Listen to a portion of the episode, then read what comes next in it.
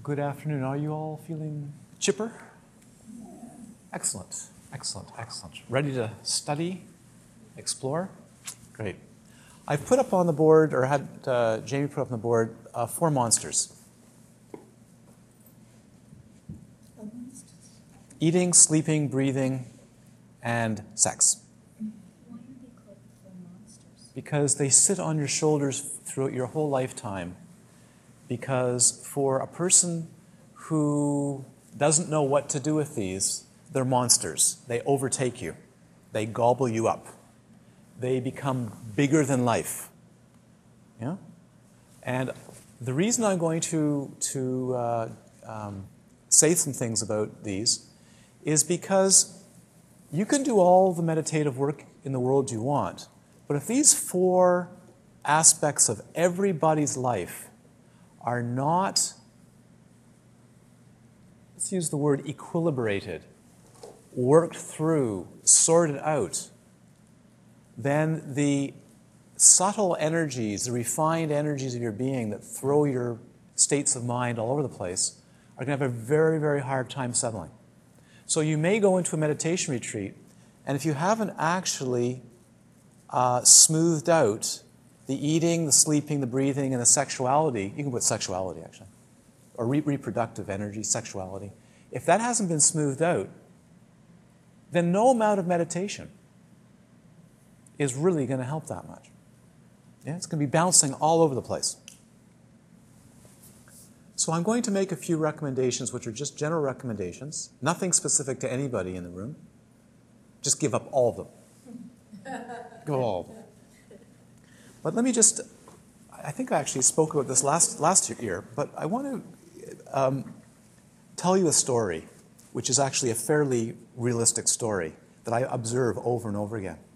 When people enter into a so-called spiritual path of some type, I watch the same sort of things happen, especially with young ones. The body, because of our culture, the body is suspect. The mind is suspect too, but especially the body is very, very suspect. Therefore, the first thing to do if you want to be spiritual is you fiddle with the body. Because the body isn't cooperating. Yeah? It has sensations and feelings and emotions and all sort of thing. So what do? The first thing people do is they control food. Intake. Oral. They do it really quickly. So I've had people come up to me and say, so, I need to be a vegetarian, right? Or, so, I can eat chicken, but no beef, or it's okay to eat fish, you know, this whole thing, not realizing that all these prescriptions may not be appropriate for that person. It's not about a special diet. And then, of course, they want to fiddle with the sleeping. So I only sleep 4 hours a night, right? Go, no, not necessarily. Would you like to? Well, no, not really, but I hear I have to. Or is it 5 hours or 6 hours, or what is the special number of hours I'm supposed to sleep? Who cares? Right? Do you wake up restful? That's what's important, yes? And they always want to fiddle around with the breathing. So show me the special breathing techniques, right? Something. They always want to fiddle around with the breathing as if that's going to do it. And then eventually they get around to sexuality.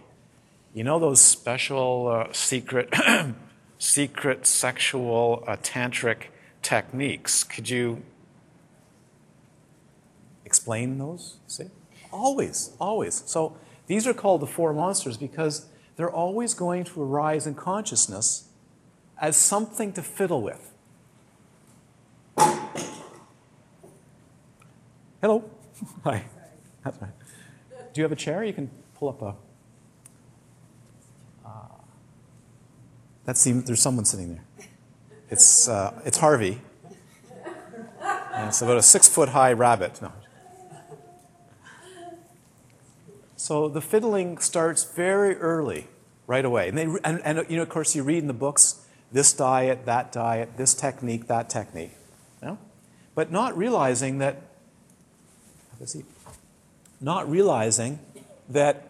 what someone else has developed in India or in China or in Japan, which is culturally appropriate, is not appropriate to you as a Westerner, or appropriate to a 20-year-old or a 40-year-old. Yeah? So what I'm going to say to you is that all those four things, you're going to have to go on a journey and work them all out for you. For you. And people's heads are so filled today with so many ideas of what is the right diet, what is the right way to sleep. There's no right way to sleep. The way you find out how you sleep best is you keep experimenting until you wake up rested. Then you know you've slept well. Man. Okay? How do you know you're breathing well? You're at ease and you have lots of energy. And your mind feels bright and you feel alive, even if you're tired. That's called breathing. What's the right way to have sexuality? It's easy. Don't. No, I'm just kidding. I'm just kidding. You knew I was going to say it, didn't you? You knew I had to say that.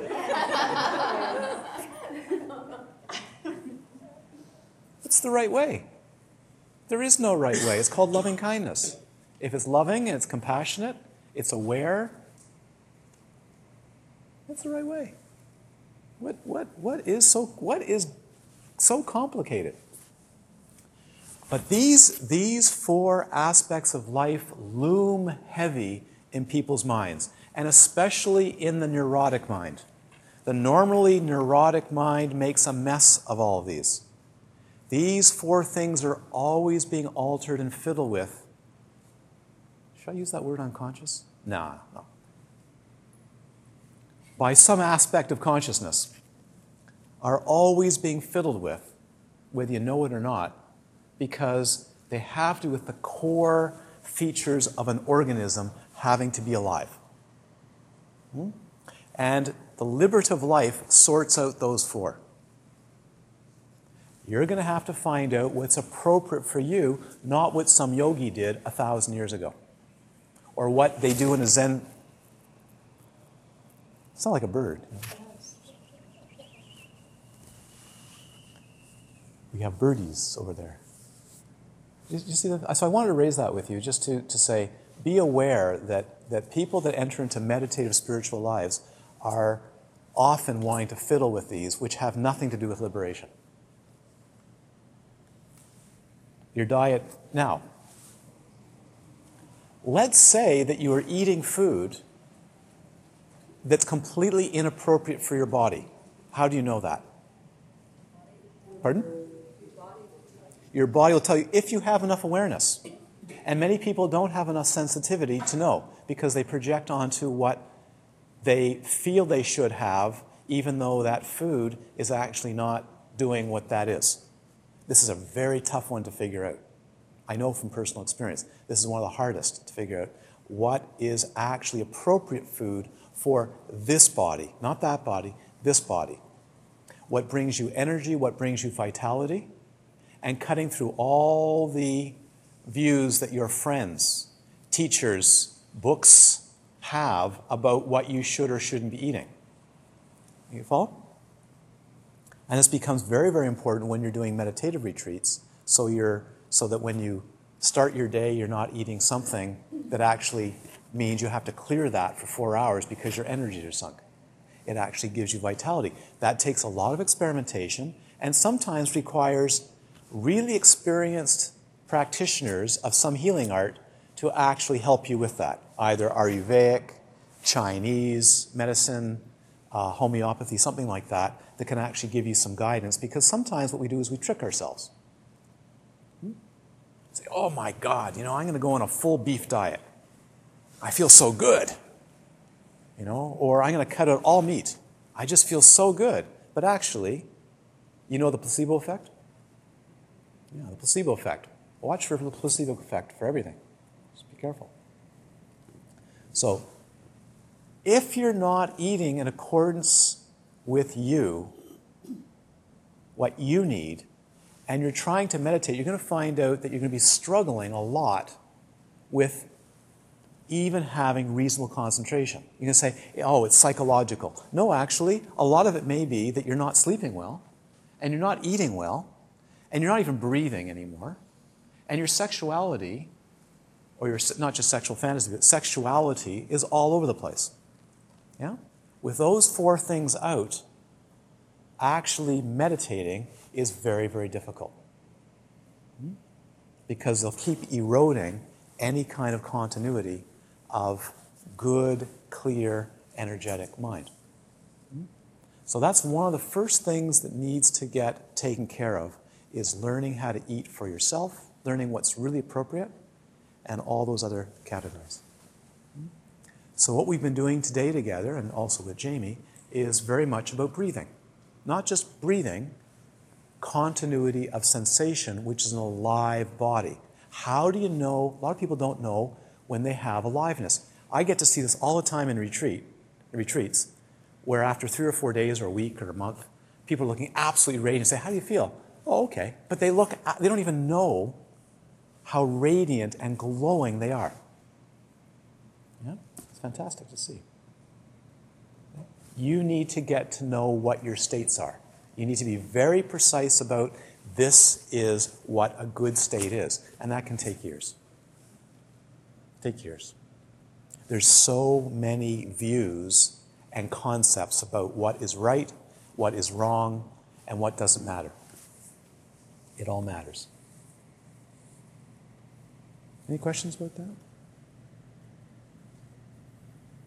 Well, when you talked about breathing before, you tied it very closely with mind. Yes. So it feels like it's really part of the meditation process, or I don't know, for some reason I'm seeing it as something slightly different from these others. But no. Well, for instance, food is breathing. Now I'm going to demolish all this. Food is breathing. What you eat is breathing. It's vitality. Sexuality is all about breathing. Breathing's about eating, and sleeping is all about eating. For instance, here's something interesting. You may find you're not sleeping well. You say, gosh, must be something emotional, something must be going on. Actually, it may be the place you're sleeping in. As simple as that. Some places are not fit for sleeping. They're simply not fit. And the more aware you become, the less fit places are for sleeping. That's the other way this goes. The more sensitive you become, then you actually have to even watch it even more. But also the more strength you have to not care. If your energies are really, really purified and good, you can basically eat dust off the floor. But it may not be the best thing for you. And you may be able to eat McDonald's hamburgers for a week and still do really good yogic practice, but it's not really the most compassionate thing for your body or for other people to witness as a teaching method. Yeah. You may be able to eat, as my teacher often did, was eat Cheese Whiz. We'd be on trips to Morocco or something. The only food we could find sometimes in the desert would be Cheese Whiz. But he was a great yogi. And we went along with the ride, but it wasn't necessarily the greatest long-term food. Or Philadelphia cream cheese. However, when we got to France, that would change completely, or Italy. That would all change. You see? The thing is not to be obsessive. The purpose is to figure out what is optimal for your organism, and when you can, optimize it so that your meditative work, your retreat work, whether it's in life or in a formal retreat, actually goes well and isn't being brought down all the time. In other words, support yourself. Those four aspects of life need to be well supported. So let's talk about addiction for a moment. If we take the average healthy neurotic Western individual, they're highly addicted.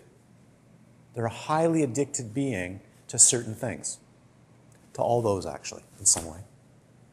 So one of the methods that's used in spiritual traditions, you've got two ways to go. You can either take a person out of their environment, which is the standard method, take them out of their environment into another environment that doesn't have those stressors for long enough for the organism to physically change. This is the common method why we do retreats.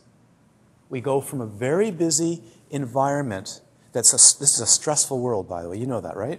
This is an incredibly stressful world. Even if you're retired and you fly to Paris one weekend and have truffles and scrambled eggs one weekend, and then you go to Wimbledon the next, it's still very stressful.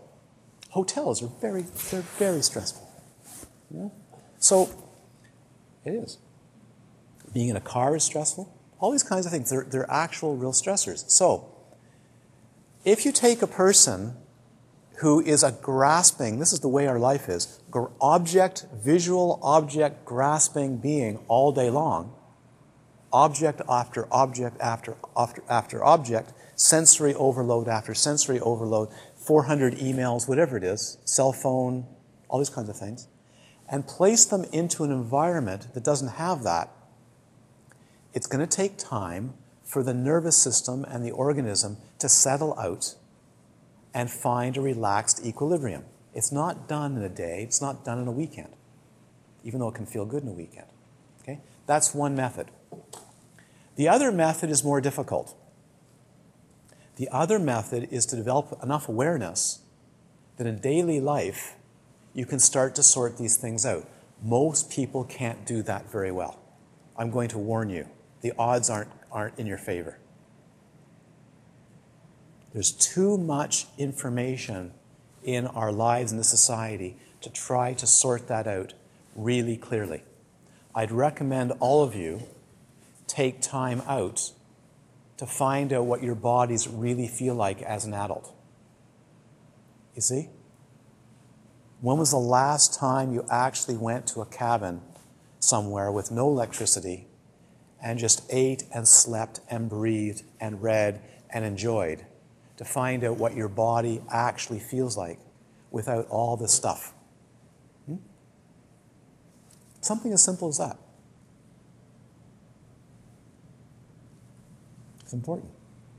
Then we can talk about meditation. After you do that for a week or two, we can then talk about meditation because there's actually enough settling in your being to start to go, God, I just feel good.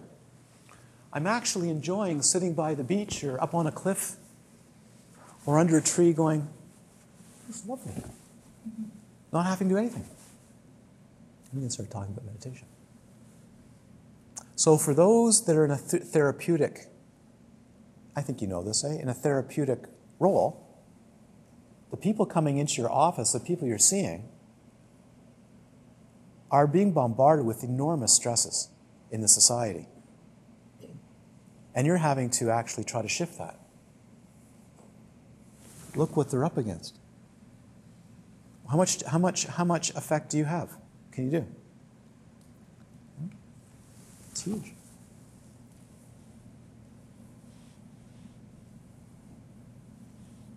There's a lovely story in James Hillman's book, 100 Years of Psychotherapy and the World's Getting Worse. It's marvelous story he tells of a therapist that he knows in LA. And he has a client that comes to see him. I don't know if it's every week or quite frequently. And she has to drive on the LA freeways, quite a distance, like an hour. And the therapist tells a story of she comes to see him, and she's going through all kinds of distress. And he says, okay, well, let's review your early childhood, some of your early childhood material, and so on and so forth. And she's been going through this, and he's helping her with her anxiety and so on. This has been going on for years. And eventually, she says, we have to shift the times or something like this, because actually I'm moving where I'm living. And she moves to a place that has a very short distance or very easy access to where his office is. And she drives, she guesses, I don't have any anxiety anymore. It was the highways. So remember that some of what you're going through is partly due to an environment of a modern environment that's extremely stressful for most people. It's very, very stressful. I mean, look where you're living. Toronto.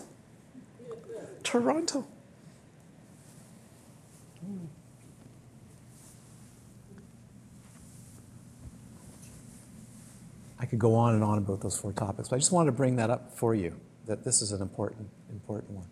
Yes? Where do you take, if you were to take time out and become more aware of the things that are supporting the positive qualities, and then you go back into the normal environment, does it not, I mean, I know you've got that new awareness, but does it not just go back to how it was? It shouldn't. If you're an aware being, it shouldn't. Some people get worried. Okay, if I go into a retreat, it's going to change my life, and I'm going to get really upset because my life is going to change around me.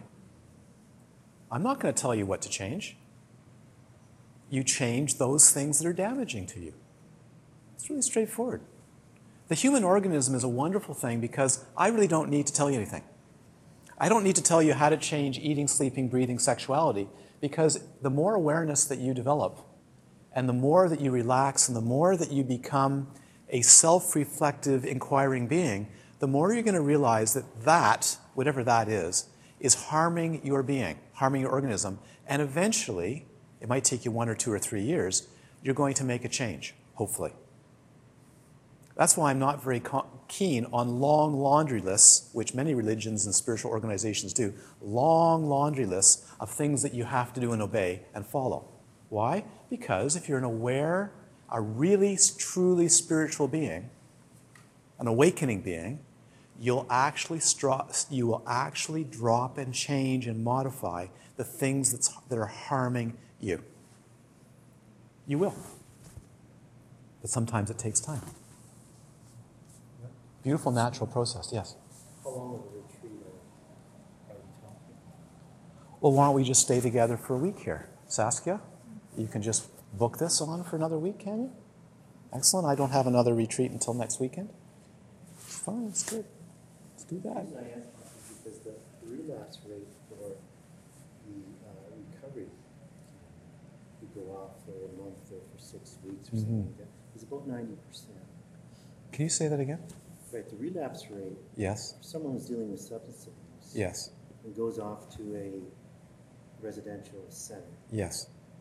The relapse rate's about 90%. For what, 6 weeks or 8 weeks? Or? 6 weeks. Yeah. It's usually a month to 6 weeks. Yeah. And what would that say then? Once they hit back into their community, yep. Almost as soon as they hit the street, they're back. Can I tell you a story? Yeah. Okay. I was given an opportunity years ago in the Canadian Arctic to do a social experiment. And I based the social experiment on the principle of the 3-year retreat program. Tibetan retreat program. Somewhere in 1989, 1990, I won't go into the history. I got an opportunity to go capture a large amount of money from the government on behalf of a college that asked me to do this, to set up art programs. The college now wanted, even though I've been bugging them for years, the college in the Canadian Arctic now decided it wanted to deliver college-level art and craft programs to Inuit. I went and I got the money, then they asked me to run it. Now, the way I got the money is I sold the government, the deputy ministers, on the principle this is going to be good for the economy. It had nothing to do with it. The experiment that I was going to run as a graduate of anthropology was this. If you can take people and put them in a really good environment for long enough, you'll change their lives. That is, you put them into an environment with really good people doing very creative things that give them good self-esteem, and over time the physiology changes, and they now know the difference. And when they go back, they actually go, I'm changing my life. Okay. So the first amount of money that we got was for three-week training courses all over the Canadian. We did 19 of them in a year, 3 weeks of craft program, basket weaving, ceramics, sculpture. It was all for economic purposes, but that wasn't why I was doing it. That was what was written in the proposal. So that kind of worked a little bit. Then what I did is I said, okay, what we need to do now is three-month courses. So the college said, great, let's do three-month courses. I had to get the money. So I went out and I got the money. And we did three-month courses all over the place. And we saw huge changes with people. But I knew that's not enough. Where I was going was 3 years, because that's what it takes. So then I got enough money to do one-year training, one-year certificate training programs. College, remember? One-year certificate. Everybody thought, that will do it. Well, I know it's not going to do it, but that will get people started. So I got enough money to do one-year training programs, take individuals out of their communities, 9, 10 people to a home, a two-bedroom house, substance abuse, most of them from jail, some of them murderers, okay? Substance abuse, rape, you name it, right? Took them into a structured environment from 8:30 in the morning till 5 o'clock at night. 5 o'clock in the, well, it's nighttime in the winter. It's pitch black by 3 o'clock. Into this environment with the best instructors, with the best mental states I could find in Canada, because we paid them a lot of money. I had my pick. Bring them up to the Arctic.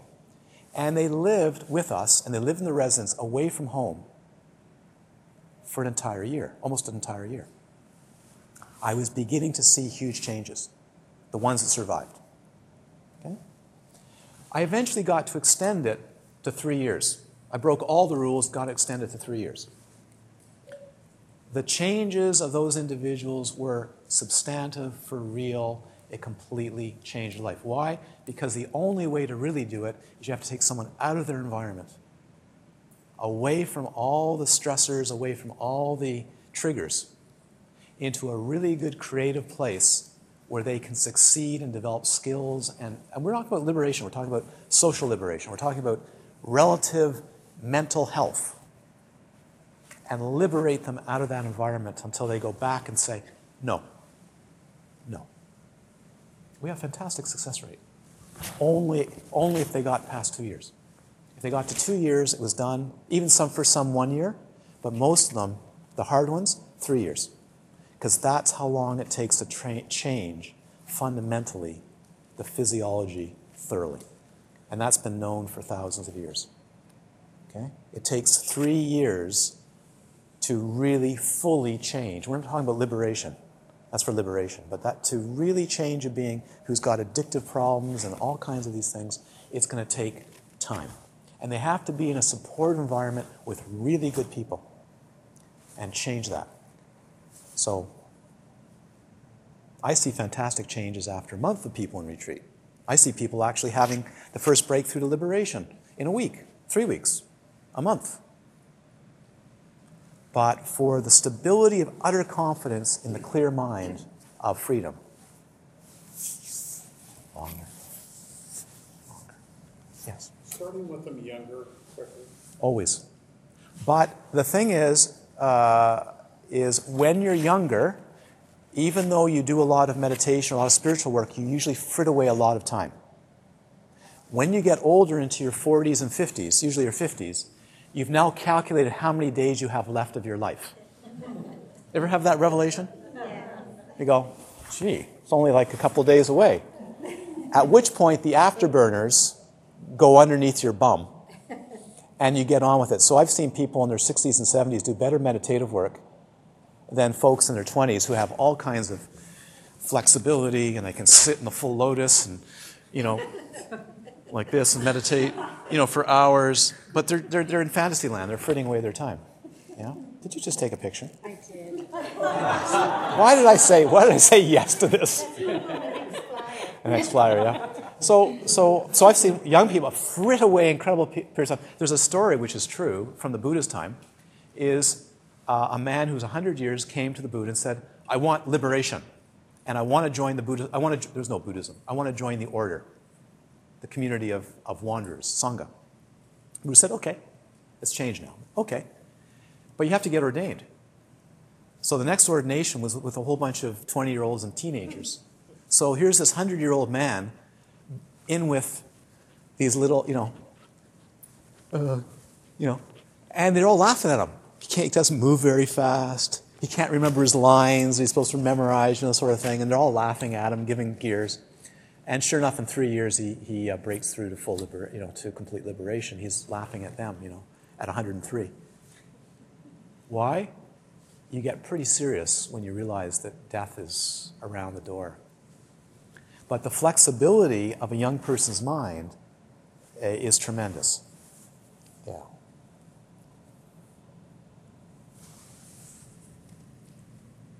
Any other questions before I go on to visualization? Trish, visualization and breathing. I have a question. Yes. But let's see if there's any other questions. Any other questions about this? I'm bucking the system, I'm sorry, but I'm bucking the system. I get asked to do short weekend retreats. I'm doing longer retreats. I don't mind doing these weekend retreats. I really love them. I really enjoy it. I don't mind giving public classes, but my purpose is both to give public classes like this, but bring people along into an environment where substantive, real, physiological changes occur. That's my underlying, how they say agenda? My underlying agenda is to introduce people to what it's really like to do deep enough retreat work where the physiology not just changes, but the life, the nervous system changes, not pretend, for real. I come from a tradition called the realization tradition. That means we want it real. If we can't touch it, we don't believe it. If you don't walk the walk and speak the speak, we don't care what kind of wonderful meditative experiences you had. It's got to be manifest. If it's not manifest, who cares? I don't care if you've done 20 years of meditation retreat. If it's not manifest, it's not actually, if you can't actually spread it and actualize it, then who cares? Yes? Could you comment on maturity? What it would be a good idea for them to come into retreat, because I keep getting the sense that sometimes a young person might end up coming into doing these practices without a lot of experience in life, and then begin to question it at a certain point. I don't know. No rules. Most young people that come near me, they don't get to go into retreat. Oh. Have you noticed that? Yes. They've got other things to do. They need to learn how to make a really good cappuccino and a good biscotti. That's number one. And as my beloved root teacher said, you can't make a good cup of tea, you can't meditate, you can't liberate. I spent a lot of time in my first years with my teacher in the kitchen from morning till night washing dishes and cooking. Why? You have to learn how to function. You have to learn how to function. You can't function, you can't communicate. Good luck. All the habits that you do during the day end up in the meditation retreat. I'd much rather have someone around me who learns actually how to function as a human being and settle down and actually be clear and do all that than go into retreat. And a lot of young people today and in the past. And you know how it sounds? You sound really old when you do that. And today, it's really... the generations today, they're just... ah. It's always been like that. They need help. They need help. I wouldn't make a rule. It could be that someone who comes to see me at age 11, I put them into a retreat. Right. Well, I'm speaking in a general, from like an umbrella. Your comment seems to be an umbrella. It's an umbrella, but it doesn't mean it's a rule. Yeah. I look at every human being differently, and... no rule on that one. No rule on that one. I like to see people function. I like to see people be able to actually communicate, function, physically do things, and know what basic principles of good living are before they start thinking that meditation is the be-all and the end-all. Because if they can't do that, they can't meditate. Yeah. Yes? Yeah. This is following up on what you said about some places are not fit for sleeping. Were you thinking from a kind of feng shui... people use that word feng shui. I don't. I just go, it just doesn't work. I don't even know why it doesn't work. I just go, it doesn't work. For instance, I'm staying in a lovely beautiful apartment here, but you can't sleep in there. So it's okay, but it's beautiful. It's lovely, it's got fresh air and so on. It's, for me, it's not a place where I get a rest. If I go to Galliano, so on, I get the most incredible sleep. There's places on the earth. It's not because there's any emotional disturbance, it's simply because there are places that are inappropriate. And the more sensitive you become, the more aware you are of how that is affecting your, you know. And it may be, for instance, you turn the bed, that might work. Or it can be actually just sleeping in concrete. All kinds of reasons. I've been in some of the most beautiful places in the world, in beautiful hotels or resorts or retreats like this, and not had good night's sleeps. And then I'll move to another place the next day and I go, that is amazing. Absolutely amazing. It's amazing. Even across the street, even to the next room. Just changing the next room. One room over. There was a hotel I went, I drove someone crazy once. I think it wasn't Tucson. Where was it? No, was it Tucson? It was Tucson. Arrived in Tucson one day to go to the Gem Mineral Show. And this is a long time ago, this was back in the 80s. And went to 5 different hotels. Until I found a room where I went, that's right. 5 different hotels. I don't always do this. When I went, okay, I can actually stay there for a week. But any one of these, I go, forget it, I don't even want to be there for a night. Any others? Same thing with food. It can be the most beautiful restaurant food, but it'd be absolutely atrocious on your body because of the mental states that are making the food. So you may say, oh my gosh, the sushi is so beautifully presented. It's so fresh. Why is my stomach so upset? Why is it that I feel so awful? It's not just food. It's the total environment. It's the people you eat with.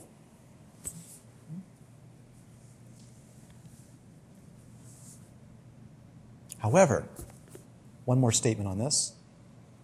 If you keep harping on the food and the sleep and everything else in life, and you don't see that all events and states are like clouds moving through open space, then everything is going to be blamed on these states.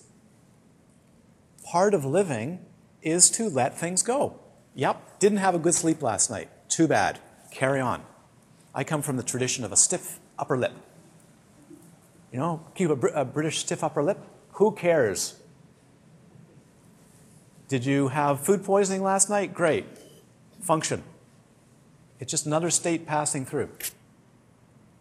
So you can get all tied up and try to get everything right.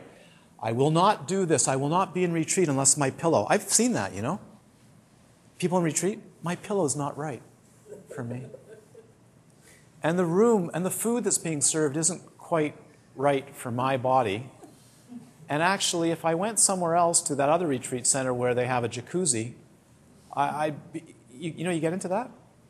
And that means that you're always fiddling the outer dials and not realizing that at some point they're states. And the states are always transient and they come through.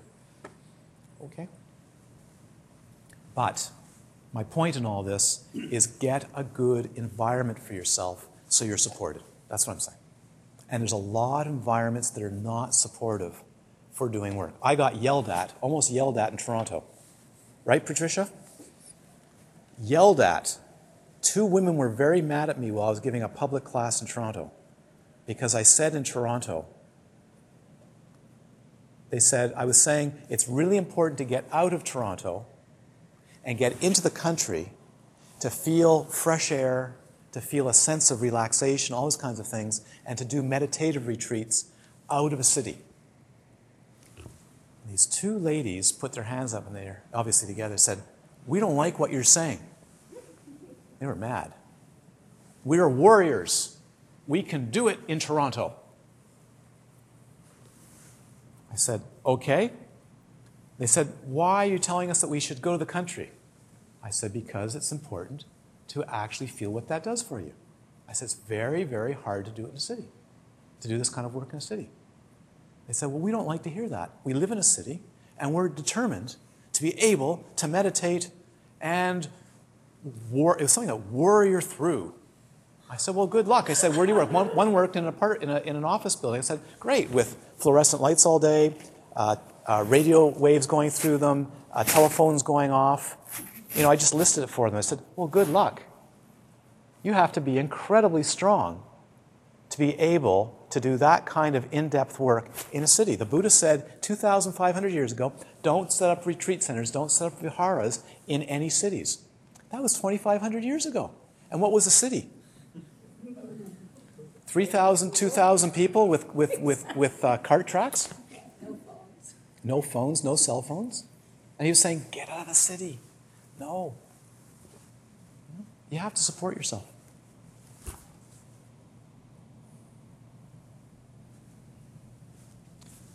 Breathing and visualization. Oh, sorry? Breathing and visualization, yes. I promised. Yes. Okay. Any more questions? No, just kidding.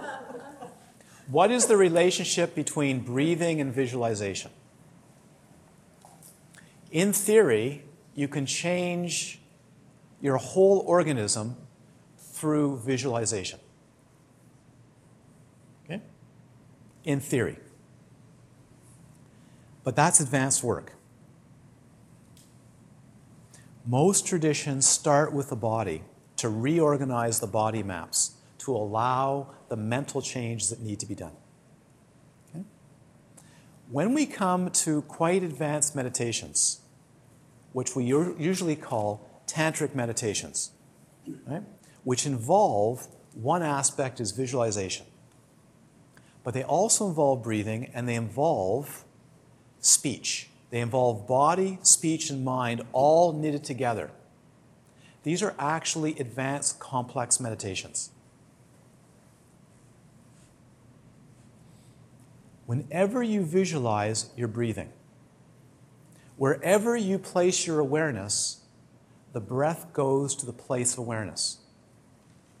If you place your total focus on the tip of your finger, you'll find that your finger will become enlivened. Can you all do that? Can you all do this? I'm just kidding. Hey, thank you. Yeah? If you place your total focus on the tip of your finger, you'll find it's going to get warm and tingly. That's because I'm suggesting it. No, but it will get warm and tingly. And it's going to, after a while, maybe 20 minutes or 15 or half an hour, it's going to feel totally pulsing and alive. And for some of you, it's going to happen in 2 or 3 minutes. Did you have it?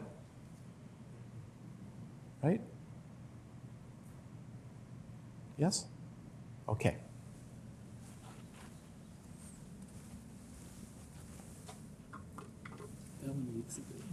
This is the one that seems to work best.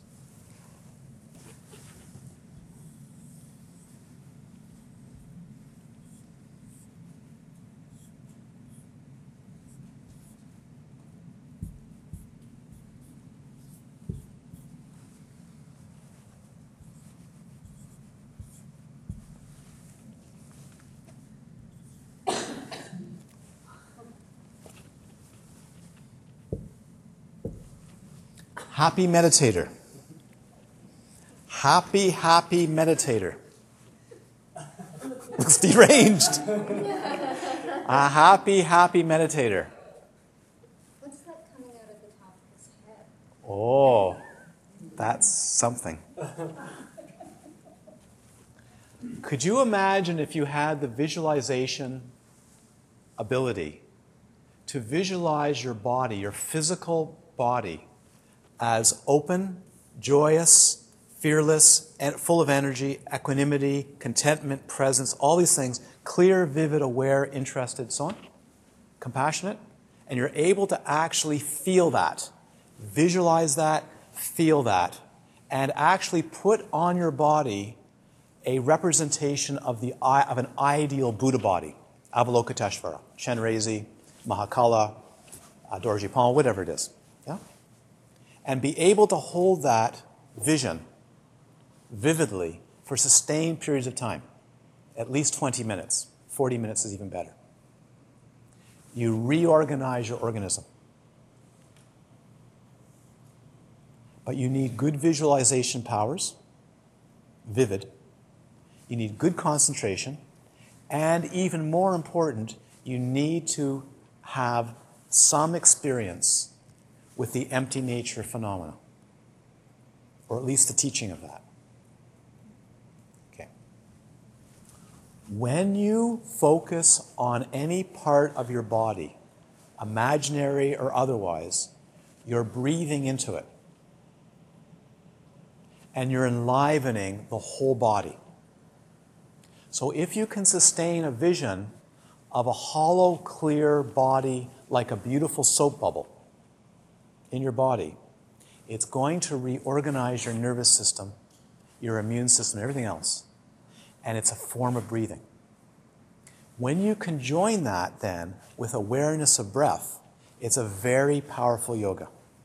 And then when you conjoin that with mantra work, with sound, it's very, very powerful work. Okay?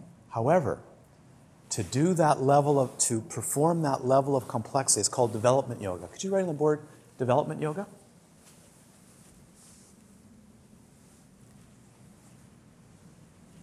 The work of replacing you with a vision of an enlightened being, okay, which is what's done in Tantra, for many people is way too advanced because it's too threatening.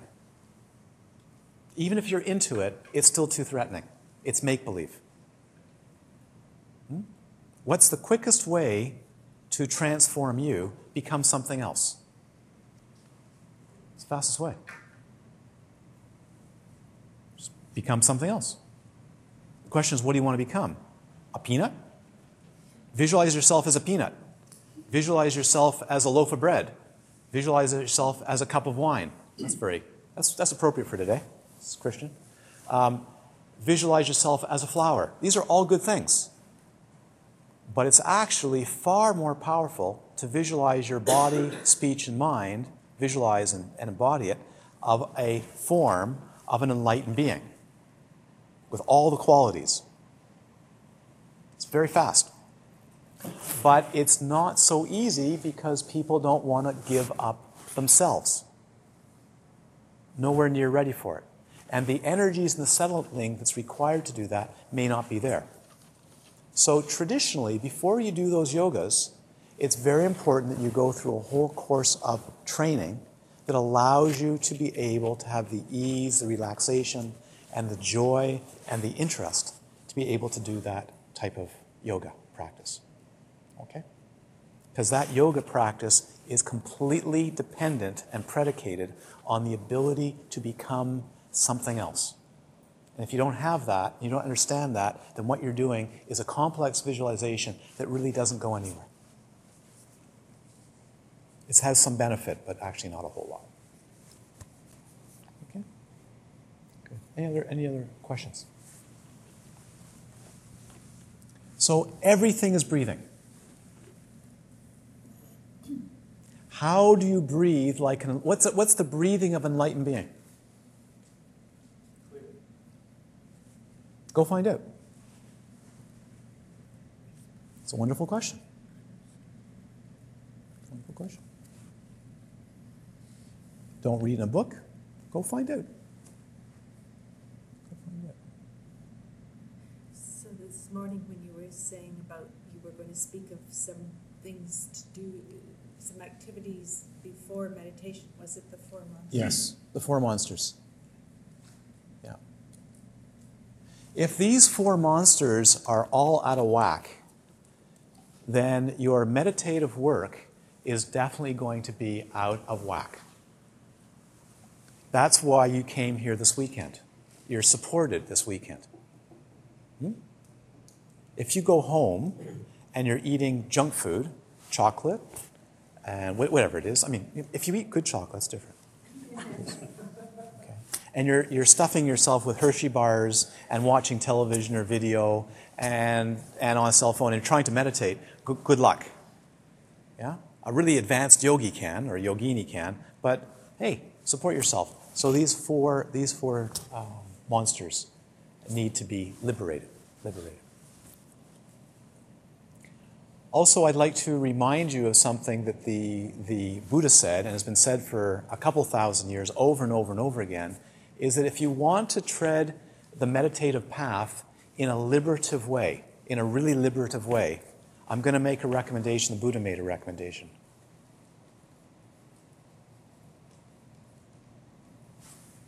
When your car breaks down, where do you take it? Do you all take it to a mechanic? If your car breaks down, do you take it to a medical doctor? Do you take it to an osteopath?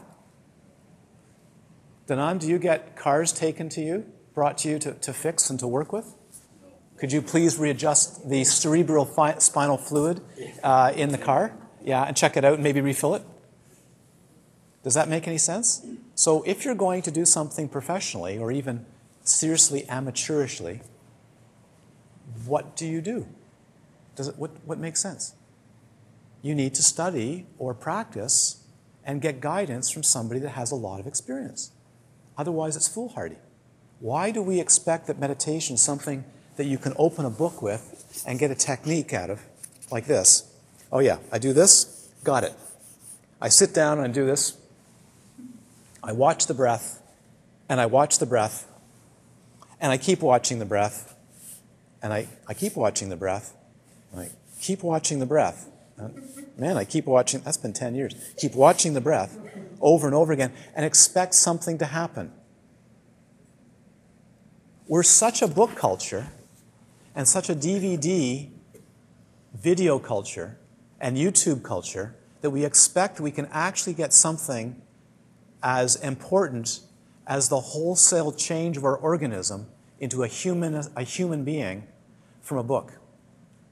It's been done for 2,500 years or 3,000 years from oral transmission by mentorship, not from books. Guaranteed. The books are to inspire you to find a mentor or mentors. That's how we do things professionally. Who here has done something professionally? Who here has studied professionally? Anybody? Come on, there's more than that. Yeah, put your hands up. Come on, put your hands up. You have, come on. What do you mean? Professionally, did you study to be a lawyer? Did you become a carpenter? Did you become an actress? Did you become, studied professionally to be a senior citizen? Actually, I've only got 2 more years. Right? A chef, whatever it is. A therapist, yes? A counselor? Where did you go and get your professional practice? Did you get it off the internet? Did you do your professional practice off from a book? Just get a book and go, okay, now I've got it, and you send away and get your, I think they do that, eh? Get your certification. But how do we do it really well? We go and we study with people where we mirror, we mimic, we pick up, we feel how it's done. Hmm? That's how it's really done. That's when I did that experiment in the Arctic. I picked the best people I could find in Canada. They were masters and happened to have good hearts. Did 2 things. If I could phone them at 6 o'clock in the morning and they could answer the phone politely, I hired them. It's true.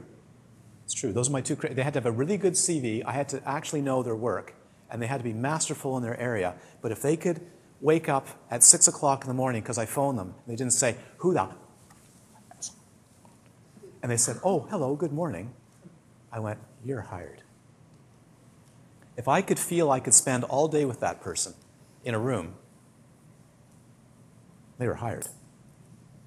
Why? Because I knew that that kind of mental quality was going to rub off by osmosis to the people in the room around them. And that was the most important thing, and not learning the technical skill. That comes secondary. Mm-hmm. Was you test in the morning because it's just an opportune time to find out if they have a lot of anger? Or, yeah. That's it? Like, yeah, and if... It's done at night or whatever. Too. Who's done interviews? Lots of interviews. Lots, eh? Yeah. Ever done them over the phone? No. Oh yeah, I've done them over the phone. Yeah? How many interviews have you done where people are just pretending? They're a completely different kettle of fish when they've got their resume and they're sitting in a room and you're doing an interview. Just wait. Just wait for later. I've done hundreds of interviews. My recommendation for interviews, if it's an important interview, take them for supper. Go for a meal. Go for a walk. Don't ever sit in a room and just do an interview. Go find out what they're like. Because most people in an interview situation pretend. They want the job. They're pretending. They're acting. Go find out. Go find out.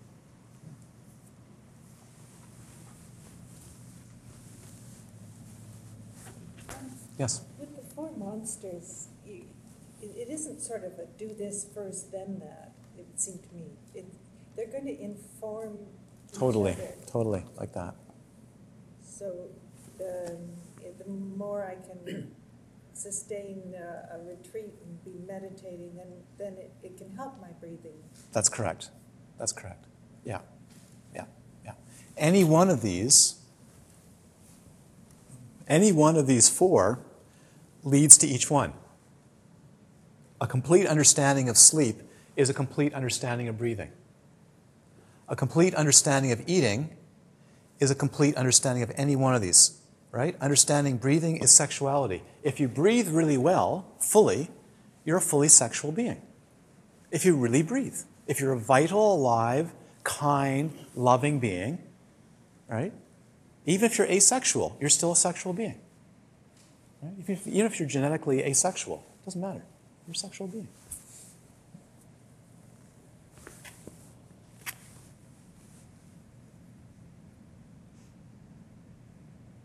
Okay, the other side of development yoga. Most of meditation all over the world is loving kindness practice. That's what most meditation is. It's how to feel good. That's the first thing, that's all the foundation of meditation is loving kindness. How do we get to feel good about ourselves and the world around us? Development yoga is how to become an embodiment of loving kindness and compassion. Breathe well, feel good, and spread that out. Now, the thing is, you've still got a whole bunch of models hanging around about who you are, what you are, and who you should be. Okay? So the other side of development yoga, or of this visualization yoga, is called dissolving yoga, or vanishing yoga. Because if you remember from yesterday, I said the crux of the matter is self-view, or self. Self always gets in the way. When you meditate for a sufficiently long period of time, a week, a month, 3 months, years, eventually you're going to find that the maps about who you are and what you are going to start to slip. Every once in a while it happens even if you're not meditating, yes? Little things slip through. Oops, that doesn't feel like me. You know, somebody, your friend just, that's not like you. Yeah? They slip through. If you're going to make wholesale change, you need to let the maps about who you are, what you are, who you should be, where you should go, become so relaxed that you come to a point where you can feel the awareness of being a human being without being a self-referencer. Without being a self-referencer. Because it's the self-referencing that tires out the organism. The constant self-referencing and making up a story about where you are in the world, who you are, where you are, who you should be, and that's the most important one for most people. That's the most devilish, most difficult, energy-consuming, neurotic-making statement that's in every one of us, like an infection, is who am I going to be, is called becoming. I've got to be something. And if you're not something, you feel awful. What's the opposite of that? Counselors and therapists, what's the opposite of I've got to be? It's the suicidal individual who says, I'm going to destroy myself because I don't want anything. That's the opposite. And that happens. The biggest drive of a human being is to become something, anything. Do you feel that? Anything, any kind of identity. This is the biggest drive you've got going. Because then what happens is, the statement is, if I become this, I will be happy. That's how it works. That's the internal dialogue that goes on morning till night and in the dreams. If I can only become this, I'll be happy. If I can only become that, I'll be happy. It's identity. What's it like to reside in the mind without any stories or identity at all? It's not scary. It's only scary if you're severely neurotic and fearful about identity. But once you relax that, you will come to a realization is that the awareness can reside without any identity making at all. That is called profound peace. It's also called nirvana, or technically nibbāna or lukutara. That is the cessation of having to be an identity. That remaps and remodels the nervous system instantly. It's that powerful. It's that powerful.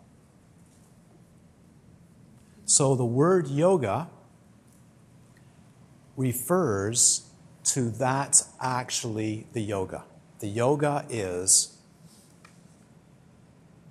the dropping away of self-referencing to an experience of being without having to be something. Beingness. And then you find, of course, that that being has no substantial nature.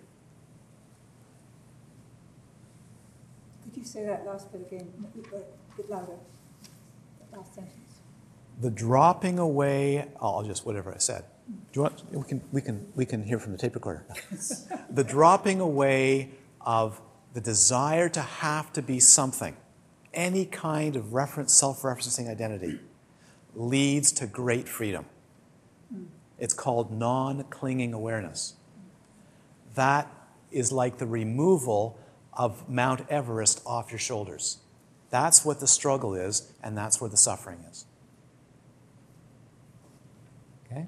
So, meditation is the relaxation progressively, step by step by step, of the maps that rigidly hold the self-identity and the need to have to be something in place. And it's fiercely protected, right? It's fiercely protected, and if you go anywhere near it, as a therapist, a friend, a meditation teacher, a counselor, watch out. Watch out. It can be violent if you threaten a person's identity, because that they think that's all they have. That model, whoever they have labeled themselves as. The freedom that comes from discovery that the self-referencer is an illusory, constructed mental map that serves no purpose except for social and some other purposes, that you don't actually have to have it. You can operate very well without it. It doesn't mean you don't have to have an identity. It just means you know it's a transparent illusion. It's like lifting off 100 million ton weight off a human being's shoulder and changes a life forever, instantly. Yes? So does that matter in spite of ourselves when we do create an environment that's very supportive and the conditions for that? Do you know what I mean? Like, rather than trying to work at non-clinging awareness, yes. Because the organism, that's its natural state, does it happen on its own where the conditions are? Only occasionally, but very rarely. You may get glimpses of it, but actually for it to happen, you need to contemplate it. And you need to contemplate it by going and looking directly at it over and over and over again until the physiology shifts. It's like the physiology has to get used to, it's okay to let that drop. So that takes time. And that's where building the confidence then comes in. That's correct. That's correct. That's correct. Changing the, so for instance, I'm being facetious. So all of you, please, would you join a monastery tomorrow? Would you become monks and nuns tomorrow and live in that monastery? Therefore, it will lead to liberation. Won't. It's not the environment. The environment's the supporting circumstances. It's the inquiry and the question and the quest that delivers the being, not the environment. You can have the best environment in the world, and it will lead to a peaceful, nice person, but it may not lead to a liberated being. It just doesn't happen. Very rarely, yes. So are you using self-identity in the same way as ego? Yes and no. What I'm being careful to do is say, you're not trying to destroy an ego. Yeah. You're trying to see that the ego is a necessary but illusory constructed experience. So, and an ego is a healthy, loving, good functioning ego is a very necessary thing to have, or you're going to be very seriously ill. But if you don't understand that the ego is an illusory construct that actually can vanish and you're fine, then that's what's making you sick. So the next part of the question is, since it seems to me that the majority of us are develop all these ego defenses as children, as tinies, maybe even before that, it almost seems like the purpose of existence is to become encased in this ego and then find the way out. You know, it's like the children's fairy stories of getting in and then finding the way out. Yeah. And when I think that, I think, well, how it almost infers that this is like a test or a... What's the larger intelligence? It has some purpose within that kind of development? This question gets asked a lot. This question gets asked a lot, and it's not going to be... The question is about, really, if I may rephrase this, I can try, is why does this happen? Why does this encasing happen? What's the purpose to becoming encased in an ego identity formation if we have to break out of it? Well, if we don't have an identity, we will not have socialization, we won't reproduce, and we actually can't function. So you need an ego identity, you need a healthy ego identity to actually be a social animal. But it has its consequences. Okay, and I don't want to get into original origins and all this sort of thing. It's all way beyond this. Okay, let's take a break. Time for refreshment. Let's take a break, take a sip, and we'll come back and do some more creative explorations.